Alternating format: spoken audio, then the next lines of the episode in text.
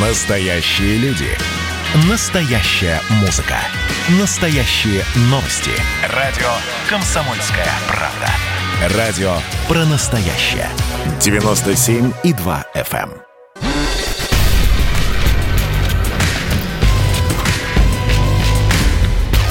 Не фантастика. Не фантастика.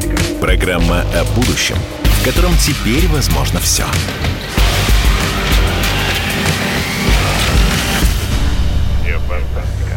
А, не фантастика. Меня зовут Владимир Торин. Заканчивается, заканчивается этот год 2020. Все ближе и ближе Новый год. Сегодня, сегодня понедельник, 28 декабря, 16 часов 3 минуты. И мы понимаем, что год 2020 еще немного и закончится. Поэтому сегодня, сегодня в программе «Не фантастика», где мы рассуждаем о нашем будущем, в котором теперь возможно все, мы пытаемся подвести итоги, итоги этого года, чего только не было в этом году. Вот эта вот пандемия, которая просто, просто накрыла всех и все – но и кроме пандемии, тут была и Белоруссия, и события Белоруссии Лукашенко с автоматом, и дело Фургала в Хабаровске, и новое правительство во главе с Мишустиным. И наше, э, когда начинался год, еще никто не представлял, что это будет, а у нас были изменения в Конституции, между прочим, э, и была и сделка с ОПЕК, и падение цен на нефть. Чего только, когда, когда вдруг мы неожиданно узнали, что бывает такое, что нефть вообще как-то совсем и не прибыльна вовсе, а наоборот очень даже даже убыточно. Было страшное падение курса рубля. Был футболист Дзюба, про которого говорили все, кто только мог. Был страшный, жуткий конфликт на Горном Карабахе. Но, конечно, конечно, все это накрывается одним большим словом – пандемия. Увы, увы, гор, год 2020 прошел под знаком пандемии. И вот давайте попробуем как-то, я не знаю, подвести итоги этого этого удивительного, непростого, тяжелого года. Итоги в экономике, в политике. Э, пытаемся связаться с э, э, экспертами, которые могут нам рассказать, что произошло, и самое главное, к чему быть готовым, что нам готовит год грядущий, 2021. Если помните, когда-то в фильме «Бриллиантовая рука», там, когда Семену Семеновичу Горбункову, значит, его спрашивает таксист, подозрительный таксист его спрашивает, вы участвуете в самодеятельности? А Семен Семенович говорит, участвую. Потом думает, а зачем я соврал? А зачем он спросил?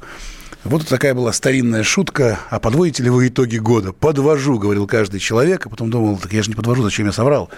Но сегодня придется итоги года подводить. Потому что сегодня все понимают то, что сотворило с человечеством, со всеми странами, вот эта вот пандемия, весь этот кошмар, невозможно, невозможно взять и это вот закрыть глаза, забыть. Нет, это, это нужно разобрать и понять. Например, каковы итоги года в экономике. Понятно, что э, пандемия коронавируса и обвал цен на нефть привели мир к новому экономическому кризису. И в России социально-экономическая ситуация также, в общем-то, э, ухудшалась. Но но правда, но правда, э, это было несколько все-таки полегче. По крайней мере, так считает Дмитрий Песков, пресс-секретарь э, нашего президента. Давайте послушаем, что говорит Дмитрий Песков об, о том, как э, изменилась экономика в этом году для России. Точечная помощь. Помощь только тем, как говорил неоднократно Путин. Помощь только тем, кто прежде Реально всего нуждается. в ней нуждается. И так далее. Давайте посмотрим те страны, которые вкачали сотни миллиардов и даже триллионы своей валюты в своей экономике. Разве это спасло их экономику, мировую экономику от падения на 4%? Не спасло эти деньги, они сгорели в топке. У нас совсем другая ситуация. Да, мы тоже припали, и припали существенно, и вылезать из этого будем весь следующий но меньше, год. Чем... Но меньше, чем они. Ну, может, у нас и экономика, там, если сравнивать э, совсем с крупнейшими странами западными, она чуть поменьше. Вот так вот припали. Припали мы существенно, но, тем не менее, вылезать мы будем несколько быстрее и лучше, чем они. Чем они? Они – это вот те самые они, тот самый Запад, Европа, Америка.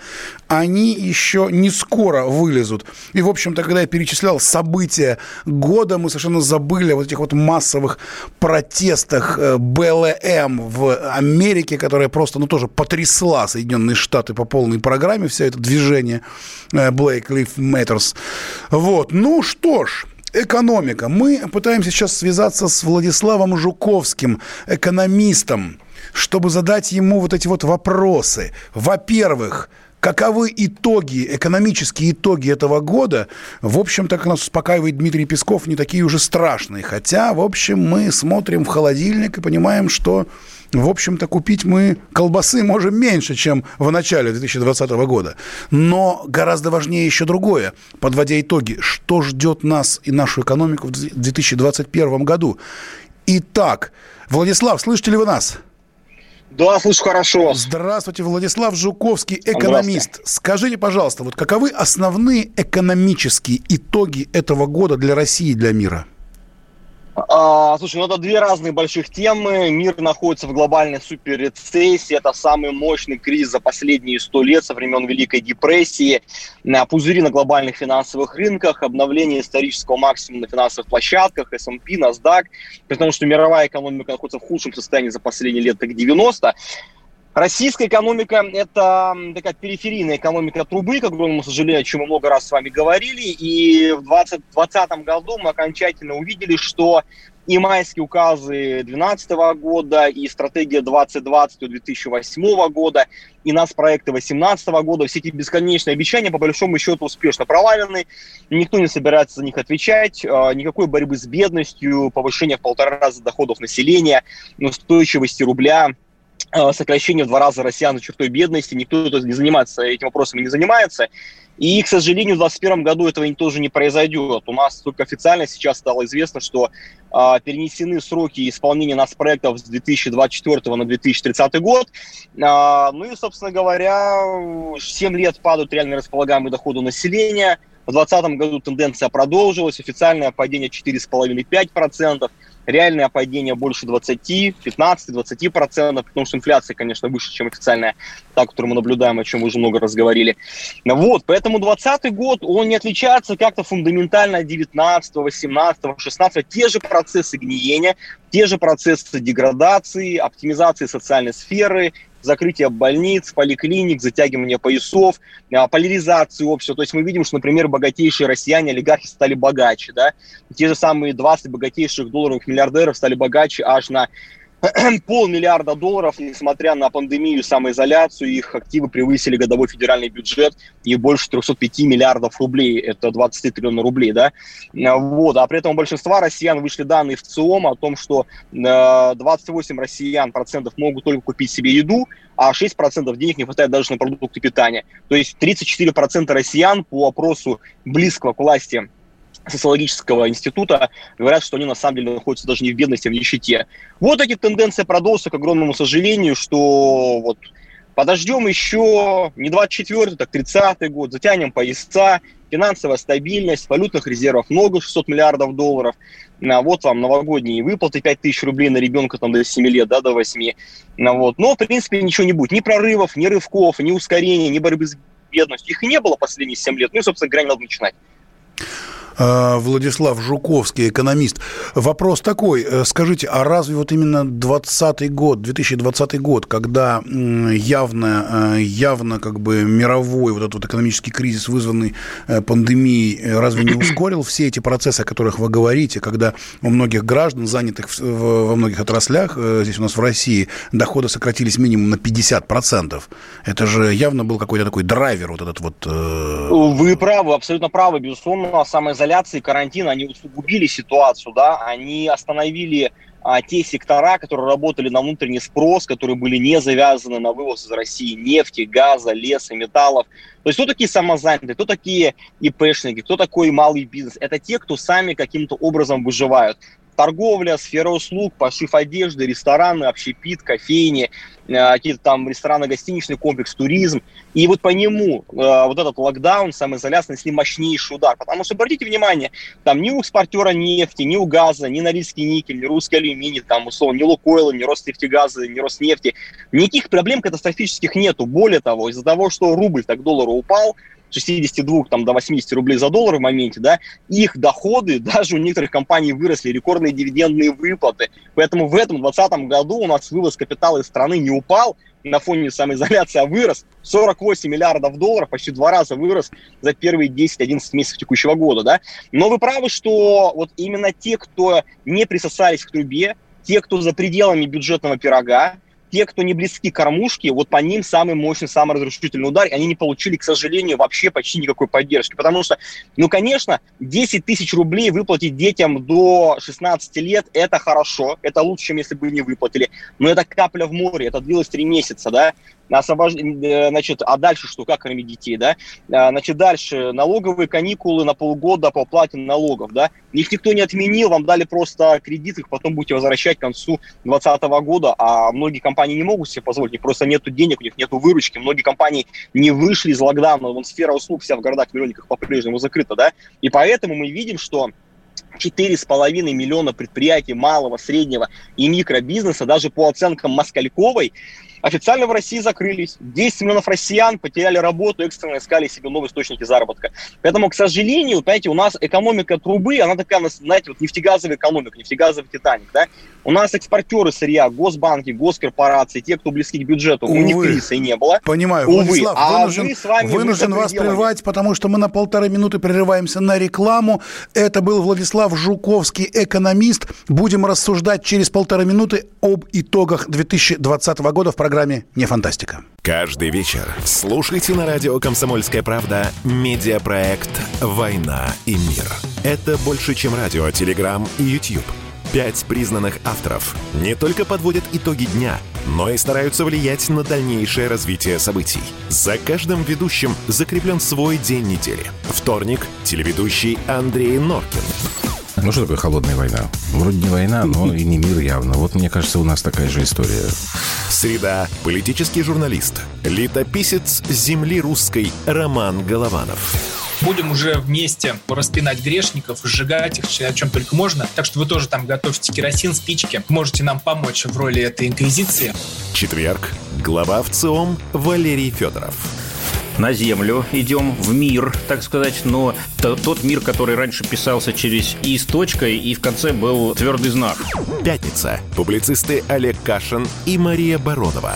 Мы опять разругаемся, но потом когда-нибудь помиримся, тем более действительно война и мир, как полагается. Третья мировая война наступала за наш последний там года два уже раз семь. Можно расслабиться, все нормально.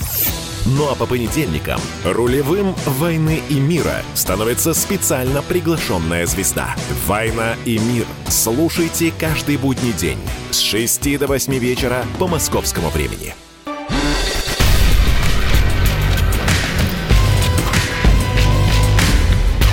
Не фантастика. Не фантастика.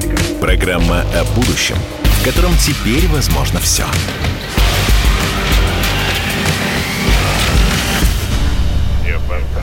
Не фантастика. 16 часов 16 минут. Меня зовут Владимир Торин. Радио «Комсомольская правда» в эфире. Мы подводим итоги 2020 года. Только что с экономистом Владиславом Жуковским мы подводили экономические итоги года. А вот политические итоги. Ведь, казалось бы, вот еще в прошлом году были люди, которые говорили, ой, в России какой-то застой, все как-то застоялось. Но уж 2020 год в политике точно застойным не назовешь. Тут, начиная от э, с, с нового правительства, с января вот этого изменения Конституции, Фургал, Беларусь, э, да все подряд. Вот это вот, вот все просто, ну, как-то как начало, как начало трясти, да, так вот до сих пор никак успокоиться не можем. Мы вот здесь такой аккорд еще с синими трусами, да, у нас в декабре произошел. Э, мы сейчас решили позвонить для того, чтобы обсудить политические итоги года Армену Гаспаряну, политологу. Армен, здравствуйте, слышите ли вы нас? Да, приветствую, слышу хорошо. Армен, ну как вам политические итоги 2020 года, а? Они пестрые. Они да, пестрые, более конечно. чем. Давайте пройдемся как-то по-быстрому. Что наиболее вот для вас, например, э, произвело на вас впечатление?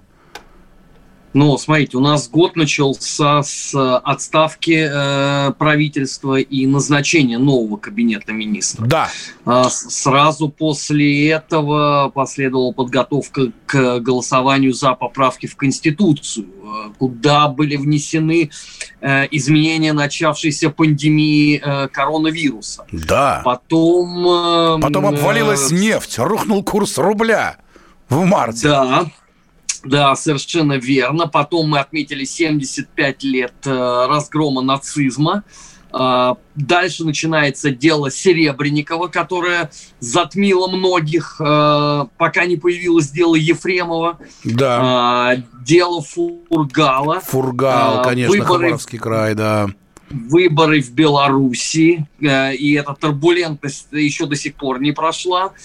А потом, э, соответственно... Нагорный Карабах, нас... наверное, да, у нас потом вдруг взорвался неожиданно. Да, война в Карабахе э, выборы в Грузии, выборы в Молдове, выборы в Соединенных Штатах и новый штамм коронавируса и подготовка к третьей фазе эпидемии. Вот это все вместил один отдельно взятый год. Ничего Вообще себе. Вот это... Раньше такого 10 лет нужно было, чтобы такое произошло. Вот так вот, да? Поэтому ощущения-то и пестрые. А, но давайте честно скажем, да, что а, даже выборы президента Соединенных Штатов, казалось бы, да, вот одно из ключевых а, событий календарного года, оказались сильно в тени пандемии, а конкретно краха медицины. А, что в Европе, что в Соединенных Штатах. Потому что ведь э, это многолетняя воспеваемая история о том, что вот там-то медицина хорошая, а наша медицина это вообще просто катастрофа полная. И вот на наших глазах вся теория рухнула. И э, российские э, медики, э, которые в том числе сделали э, и даже не одну вакцину от коронавируса, вот это затмевает во многом э, те политические сюжеты, которые были. Мы же с вами еще тоже не все упомянули, да?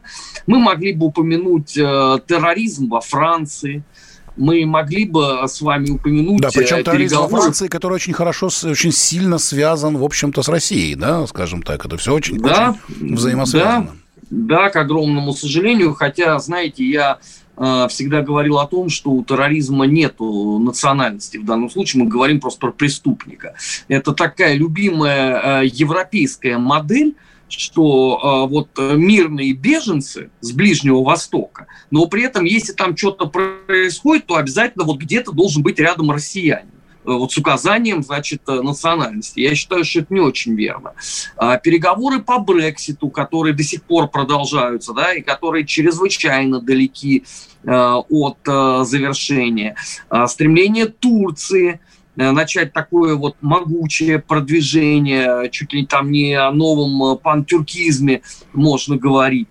Масса событий только все они в тени э, пандемии. И у меня вообще ощущение, что и следующий год будет ровно таким же. Вы знаете, я все окончательно понял, э, когда узнал, что знаменитый авиакосмический салон в Ле-Бурже э, перенесен, причем не на 21 год, а аж на 23 а, то есть, то есть уже начали планировать, горизонт планирования отодвинулся еще дальше, да, уже не на 21 даже год, а еще дальше.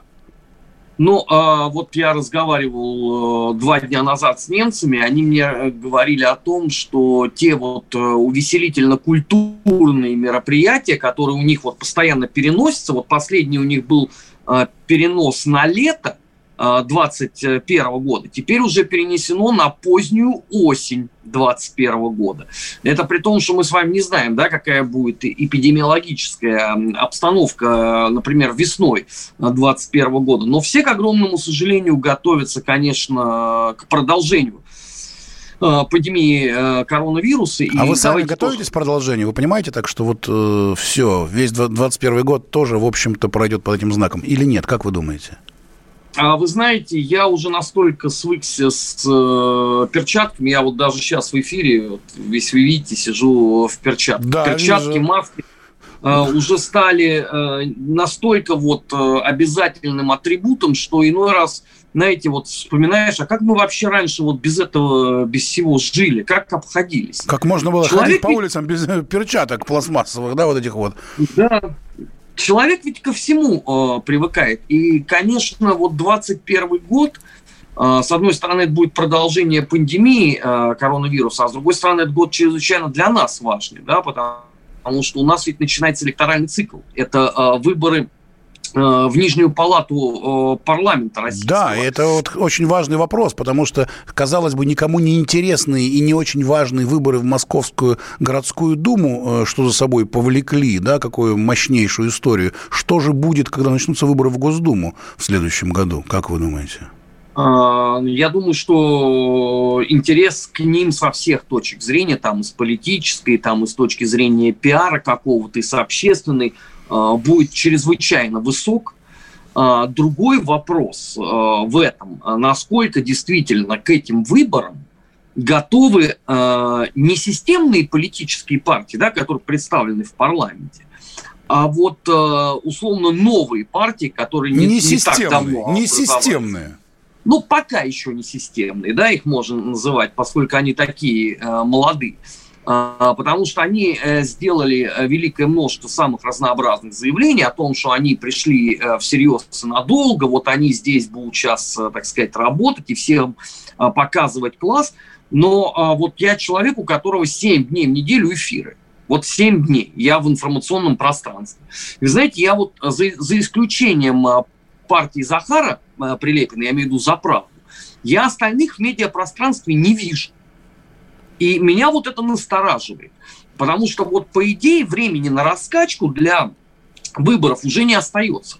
Сейчас потому что новогодье, а, дальше уже начинается непосредственно а, сама по себе подготовка, потому что скоро процесс а, регистрации списков в избиркоме и так далее, и так далее. А я вот этого движения не вижу. Может быть, это связано, конечно, с тем, что сейчас сейчас а, пандемии расширится так, как они все привыкли да, во время электоральных циклов, не представляется возможным. А вполне может быть, что это просто а, попытка оттянуть вот тот самый неприятный момент, когда надо выходить к людям. Потому что ведь одно дело, когда ты в Фейсбуке пишешь, да, о том, что ты сейчас придешь и всем покажешь, что такое там настоящая демократия. Вот у нас там, например, этим любил заниматься партия любителей танчиков. Ну и чего? А как только надо было выйти к людям, так и выяснили, что электоральные возможности весьма и весьма ограничены. А, поэтому, может быть, оттягивается этот момент. Ну и, конечно, я с интересом а, жду, а, будут ли устраиваться праймерис. У «Единой России» они будут, это понятно. Мне просто интересно, остальные системные партии пойдут на праймерис или нет. Потому что, например, э, ЛДПР пять лет назад говорил, что в 2021 году они праймерис проведут. Вот мне с профессиональной точки зрения интересно было бы э, за всем за этим понаблюдать. Другой вопрос, конечно, что пандемия э, может внести свои очень серьезные изменения в, в ту конструкцию, которая могла бы сложиться на выборах 2021 эм, года. Вплоть и, до отмены выборов, может быть, оно может вмешаться? Нет, нет, я, я не думаю. Я не думаю, что будет отмена выборов. Э, я рассчитываю, что к тому моменту уже э, многие россияне будут, во-первых, привиты. Э, во-вторых, в ЦИКе у нас тоже не дети сидят, а они прорабатывают различные механизмы и варианты на этот случай. В конце концов, мы же голосовали за Конституцию. И а, ничего, все получилось, да, получилось. И, в общем, очень даже, очень даже неплохо все проголосовали. Все как просили. Да, поэтому и не думаю, что возникнут здесь э, возможные проблемы непосредственно с самим э, механизмом голосования. А вот что касается несистемной оппозиции, которая э, больше всех галдит в интернете, то я подозреваю, что шансы здесь будут традиционно между нулем и ничем. Э, по той лишь причине, что они никак не могут все усвоить. Политик не должен говорить, он должен уметь слушать. Ну и, видимо, а вот делать. Этим... Видимо, делать. Армен Гаспарян, политолог, у нас в эфире программы «Не фантастика» на радио «Комсомольская правда». Вернемся сразу после новостей через четыре с половиной минуты. Каждую субботу в 9 утра и каждое воскресенье в 8 вечера Михаил Антонов подводит музыкальные итоги недели. Вы голосуете за любимые песни, а мы ставим их в эфир. Хиты, раритеты, каверы, музыкальные новинки, интервью со звездами и песни от ведущего. Поднимались Иваны, ни свет, ни заря. Настоящий хит-парад на радио «Комсомольская правда». По субботам в 9 утра и в воскресенье в 8 вечера. Включайтесь.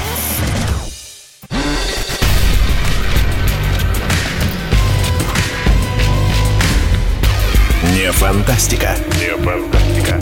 Программа о будущем, в котором теперь возможно все.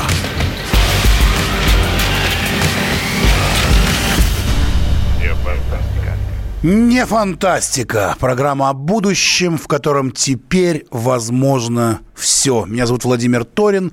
На радио «Комсомольская правда» мы говорим о том, как, казалось бы, совершенно нереальное сегодня превращается в абсолютно реальное завтра – Долго-долго еще аналитики будут подводить итоги самого необычного в новейшей истории человечества 20-20 года, давать оценки и характеристики, считать потери года 2020. Мы пытаемся подвести итоги в нашей программе здесь и сейчас. Мы уже подводили политические итоги года, Экономические итоги года нас тут порадовал Дмитрий Песков, что мы просели, но не так, как все остальные страны. Немножко нас порадовал здесь э, политолог Армен Гаспарян, который сказал, что в общем-то, в общем-то нас ждут еще более интересные и пестрые события. Но, наверное, конечно, весь год 2020 прошел все-таки под знаком пандемии и под э, такими э, под эгидой здравоохранения. Итак, что же случилось с нашим здравоохранением? Ведь здравоохранение России в этом 2020 страшном году вынесло, ну, в общем, такой мощный, серьезный экзамен. Да, собственно, как и здравоохранение всего мира. И, собственно, что будет дальше с нашим здравоохранением, с мировым здравоохранением, что будет с этой самой пандемией? Может быть, она уже скоро закончится, потому что все чаще и чаще люди, как, как бы ободряя себя, говорят, ну вот говорят, говорят, что в мае уже не будет. Говорят, что в мае следующего года уже не будет. И это такой слух устойчивый, я слышал его уже от многих людей. Итак, у нас на связи Дмитрий Анатольевич Морозов, председатель Комитета Госдумы по охране здоровья. Дмитрий Анатольевич, здравствуйте, слышите ли вы нас? Здравствуйте, здравствуйте. Слышите ли вы меня? Да, мы слышим вас. Расскажите, пожалуйста, во-первых, во-первых, здравоохранение нашей страны, с чем оно столкнулось, мы представляем, но у вас там все последние данные. И вот этот слух про то, что говорят, говорят, что в мае все закончится. Что вы по этому поводу можете сказать? Наверное, начнем с первой части. Это с чем мы столкнулись. Мы столкнулись с новой инфекцией, которая не просто новая ну, формально, она имеет эм, определенные особенности, важные особенности распространения, контагиозности, формирования бессимптомных носителей, эпидемиологически определенные свои характеристики особенные, но самое главное – это особенности так называемого патогенеза, то есть развития патологического процесса. Она очень такая, такой серьезный враг который потребовал напряжения усилий всех систем здравоохранения мира. И очень важно, ну, не останавливаясь на сугубо медицинских вопросах, э, я бы хотел подчеркнуть, что здесь очень важным стали организационные меры. Знаете, когда я учился в медицинском институте, мне казалось это весьма скучно. Эпидемиология, организация, военная медицина, нас же всему этому учили. И вот вы представляете, в нашей стране, думаю, во многом и поэтому – благодаря нашим працам, благодаря опыту Великой Отечественной войны, до того, 20-х э, годов и становления службы Симашко 20 века, опытом войны, в том числе в Афганистане. То есть мы всегда, весь 20 век, мы учились организовывать здравоохранение в кризисных таких э, ситуациях, и нам, нам равных не было ни в Великой Отечественной войне, ни в Афганистане по э, успехам. И вот я думаю, что во многом э, сегодняшнее хорошие результаты, добротные результаты в Российской Федерации по сравнению с другими странами, они во многом э, обязаны вот опыту наших праотцов и нашим знаниям по организации, разобщению, карантинизации, своевременном работе в аэропортах, на вокзалах, не очень сложных, казалось бы, мерах, но очень весьма эффективных. Я могу добавить сюда слова Владимира Путина, они полностью как-то созвучны. Он сказал так, прям цитата. «Ни одна страна мира не была готова к пандемии, но наше здравоохранение и экономика справились лучше многих других. Вы тоже, я так понимаю, это подтверждаете? Да, это прямая линия его, да, я, естественно, слышал эти слова. И э, я еще раз подчеркну, что вот эти организационные меры, они дали возможность выиграть время, и президент тоже об этом говорил, и нашим ученым, сохранившимся школам, а ведь я хочу сказать, что наши иммунологи, и они же не раз спасали мир, мир, вакцинами которых мир так и не мог сделать, а наши это делали, от полиомиелита, например. Сколько мы давали тогда э, в советское еще время экспедиции в разные страны и Африки, и Латинской Америки. Скольких, да миллионы людей спасли спасли наши ученые и сохранили школы, которые сейчас, получив раз, два, три месяца, выстрелили и уже э, к весне стали давать результаты, стало ясно, что вакцина будет, стало ясно, что методология создания понятна, и мы первые зарегистрировали, несмотря на разные инсинуации, некие страхи, да, регламентные там вопросы. Ну что, сейчас такая ситуация была, таков год. И смотрите, уже сейчас признается не только международными там журналами типа Ланцета, великолепно там скоп индексируемым, но, э, но и бизнесменами, которые присоединились и вместе предлагают работать, я имею в виду AstraZeneca и другие компании. Ну окей, я понял. Это, в общем, такая наша, это была наша реклама, да, то есть мы молодцы. Это, был, это были наши мы плюсы. Молодцы, мы молодцы, это... да. Вот. Но теперь давайте перейдем к нашим минусам. В общем, мы понимаем, что очень серьезно распространяется коронавирус. Э, люди в форме, в масках э, ломают двери каких-то ресторанов, где, значит, пытаются собраться, значит, и тихо выпить какие-то, значит, москвичи. Э, журнал «Ланцет» публикует не только, так сказать, то, о чем вы говорите, но и совсем другие материалы. В общем, э, давайте-ка попробуем поговорить о, о плохом. Значит, э, на сегодня, на сегодня какова ситуация с коронавирусом в России? Ну, ситуацию, опять же, вернемся к президенту. Он ее охарактеризовал как сложная. То, что мы ежедневно слышим от министра, от Татьяны Алексеевны Голиковой, от, эм, от, от коллег Роспотребнадзора, ну, многих других, она, естественно, характеризует ситуацию как сложную. Мы ни в коем случае не нужно себя здесь э, обманывать. В некоторых регионах она очень непростая, потому что коечный фонд он практически ну, на 90% заполнен. А что это такое?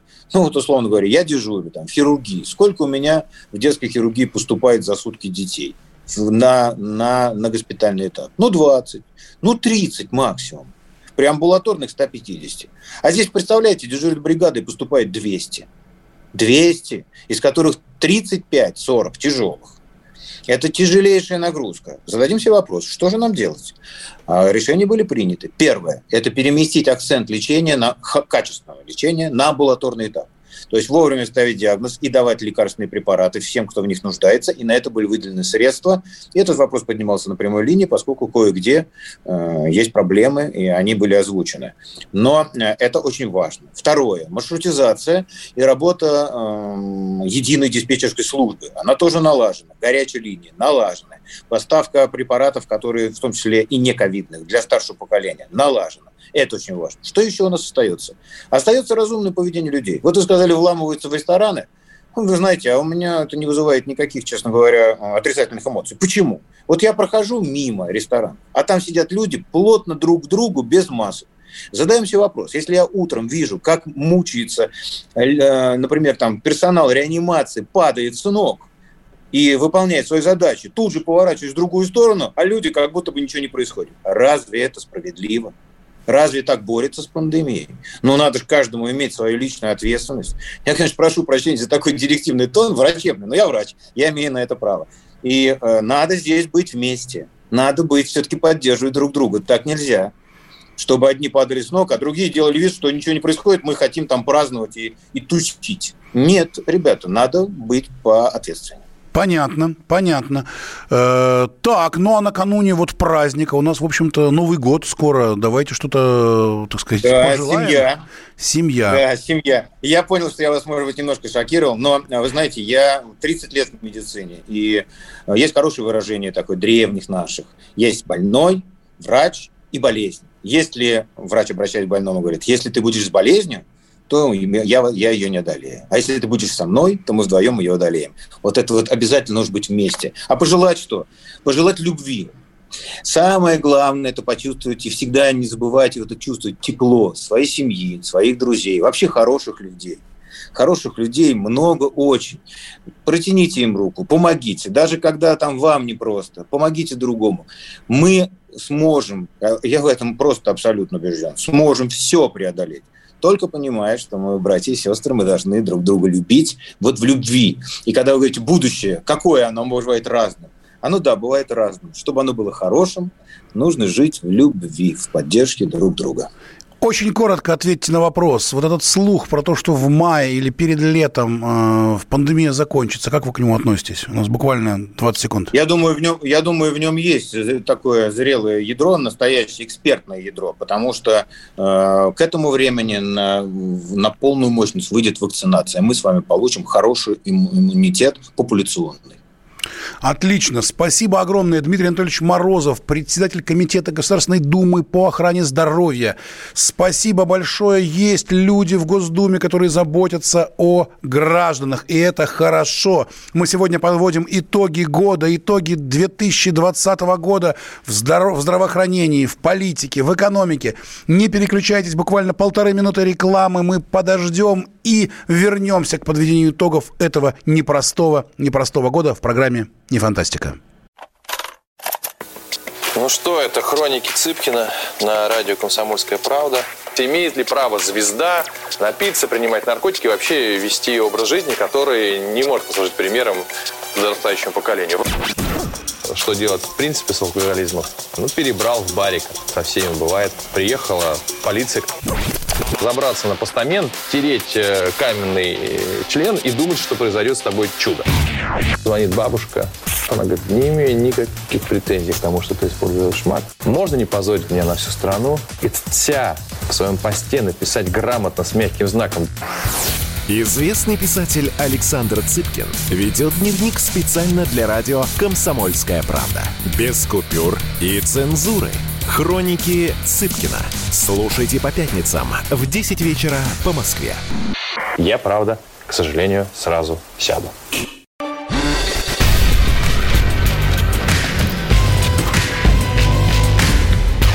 Не фантастика. Не фантастика.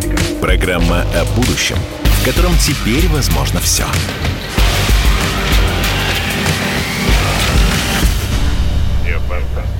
Не фантастика, программа о будущем, в котором теперь возможно все. Меня зовут Владимир Торин. Мы подводим итоги этого непростого, непростого года. Года 2020, года пандемии, года каких-то совершенно невероятных политических, экономических катаклизмов. Мы только что обсуждали с нашими экспертами экономические итоги года, политические итоги года. Обсуждали с э, нашими коллегами из Государственной Думы о э, проблемах здравоохранения и, так сказать, медицинских итогах года. Строили прогнозы, планы. Но есть еще такая вещь, которая, в общем-то, движет экономику страны, и называется она бизнес – а какие у нас бизнес-итоги года 2020, вот этого непростого пандемийного года? Мы решили спросить у Юрия Савелова, экономиста, члена Президиума общественной, Общероссийской общественной организации малого и среднего предпринимательства «Опора России». Юрий, здравствуйте, слышите ли вы нас? Да, да, добрый вечер, слышу. Ну что, мы тут подводим итоги года. Вы вообще подводите итоги года? Ну, вы знаете, сразу хочу начать немножко вас расстроить. Итоги года малого и среднего бизнеса будут подводиться 1 апреля и 1 мая. Вот ну, или 1 апреля к 1 мая. Объясню почему. 1 апреля самое то как раз для нашего бизнеса, да, мне кажется. Вы именно в этот день верно, надо подводить, да, мне кажется. почему? А, да потому что вот государство, допустим, отсрочило нам платежи по налогам. Нам их сейчас только надо будет платить, если других решений государство не примет. А, вот. Нам нужно сейчас будет льготные кредиты закрывать. Нам нужно будет сейчас там закрывать кредиты, которые давались на зарплату.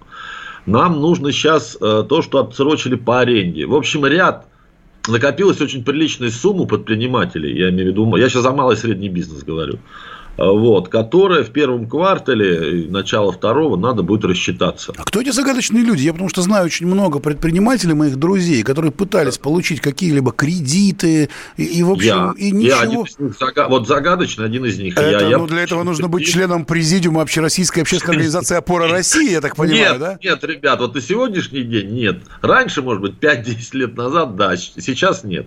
Вот, я просто сохранил э, там штатные у меня до 90 человек, у меня 100, по-моему, все работают, я никого не уволил. Э, вот. И 1 апреля мне могут эти деньги даже подарить. Угу. Ну, если я сейчас могу январь, февраль, март, эти люди у меня останутся, я буду выплачивать зарплату, и мне подарят это там 6 700, что почти 7 миллионов. Сказали, что безвозмездно будет. Но я должен людей сохранить. Но если я их не сохраню, мне придется деньги отдать. Понимаете, сразу может возникнуть проблема. Сейчас я хорошо, на коне, а где-нибудь в марте что-то произойдет, или там в феврале, вот, мне придется людей убрать, уволить, и этот кредит надо будет возвращать. Ну, какие итоги года? Для нас, я имею для малого и среднего бизнеса. Еще рано об этом говорить. Я имею в виду именно в ну, этом ключе. Смотрите, вот э, в этом вот 2020 году, который вот уже вот все, вот уже практически закончился, да, и государству, и обществу, и бизнесу, да, пришлось решать очень такие, сдавать непростые экзамены. Экзамены, да. потому что ничего да, подобного никогда не было. И э, на сегодня очень многие говорят о... Э, очень много людей разорилось, очень много предпринимателей перестало работать, очень многие люди потеряли работу. Э, то есть прошел кризис. Кризис... Ну, и смотрите, да. я, я понял вашу мысль, да, сразу просто хочется сказать, Центральный банк сейчас, знаете, что высказал? Что это даже неплохо. Ушли такие вот не очень надежные предприниматели, не умеющие делать свой бизнес. Это я передаю слова Центрального банка. Так, так, так.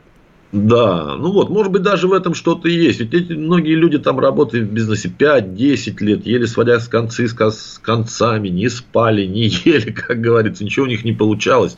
И, может, кризисом сказал, ребят, ну, может, хватит вам заниматься бизнесом, это не ваше, займитесь чем-нибудь другим. И таких ведь людей немало. Ну, я такие... смотрите, может быть, вот мы вот просто в нашей первой части программы, э, мы когда обсуждали э, экономические итоги года, э, вот, и с нами был экономист Владислав Жуковский, он как раз сказал о том, вот смотрите, никаких проблем нету пока у Роснефти или у Газпрома, то есть, да, они как бы как существовали, так и существуют, а проблемы у простых небольших предприятий, у кафе маленьких каких-то, у каких-то людей, которые занимались вот каким-то простым, понятным, несложным бизнесом, они разорены. Или это не так? Ну как, понять? ну, как вот я не, знаете, я не понимаю разговор. Если у вас есть два кафе, допустим, так. и вы нормальный предприниматель, ваши действия какие? Вы стали э, поставлять продукцию в онлайн. Сделали все, прыгнули выше головы. Да, даже выше головы прыгать не надо. Да, и стали доставлять продукцию. Просто немножко переориентировались. Угу. Все, вы предприниматель, вы любите свой бизнес, знаете его. Когда вам запретили работать, вас закрыли на два месяца, там май-апрель, да, помните? Это один вопрос. Просто закрыли на ключ и все, и сказали, идите делайте, что хотите. Но потом это не происходит. И здесь вы уже начинаете проявлять все свои способности. Как вам выжить, как вам сохраниться, а может быть, как и приумножить. Ну, то есть, Они... в общем случае, в общем, э, мысль такая, что если ты двигаешься и пытаешься развивать свой бизнес, то в пандемии, наоборот, ты можешь даже еще, еще и заработать. Так? Вот я всегда, да, на всех площадках говорю о том, что в любой кризис, даже самый сложный, Юрий даже Савелов, нов... экономист, член президиума общероссийской, общероссийского движения «Опора России». Спасибо огромное за этот совет. К сожалению, у нас заканчивается время, но мы еще будем продолжать подводить итоги года, будем прощаться с ним, будем встречать новый 2021 год в программе «Не фантастика» на радио «Комсомольская правда». Меня зовут Владимир Торин. Спасибо огромное. До свидания. Встретимся в следующем году.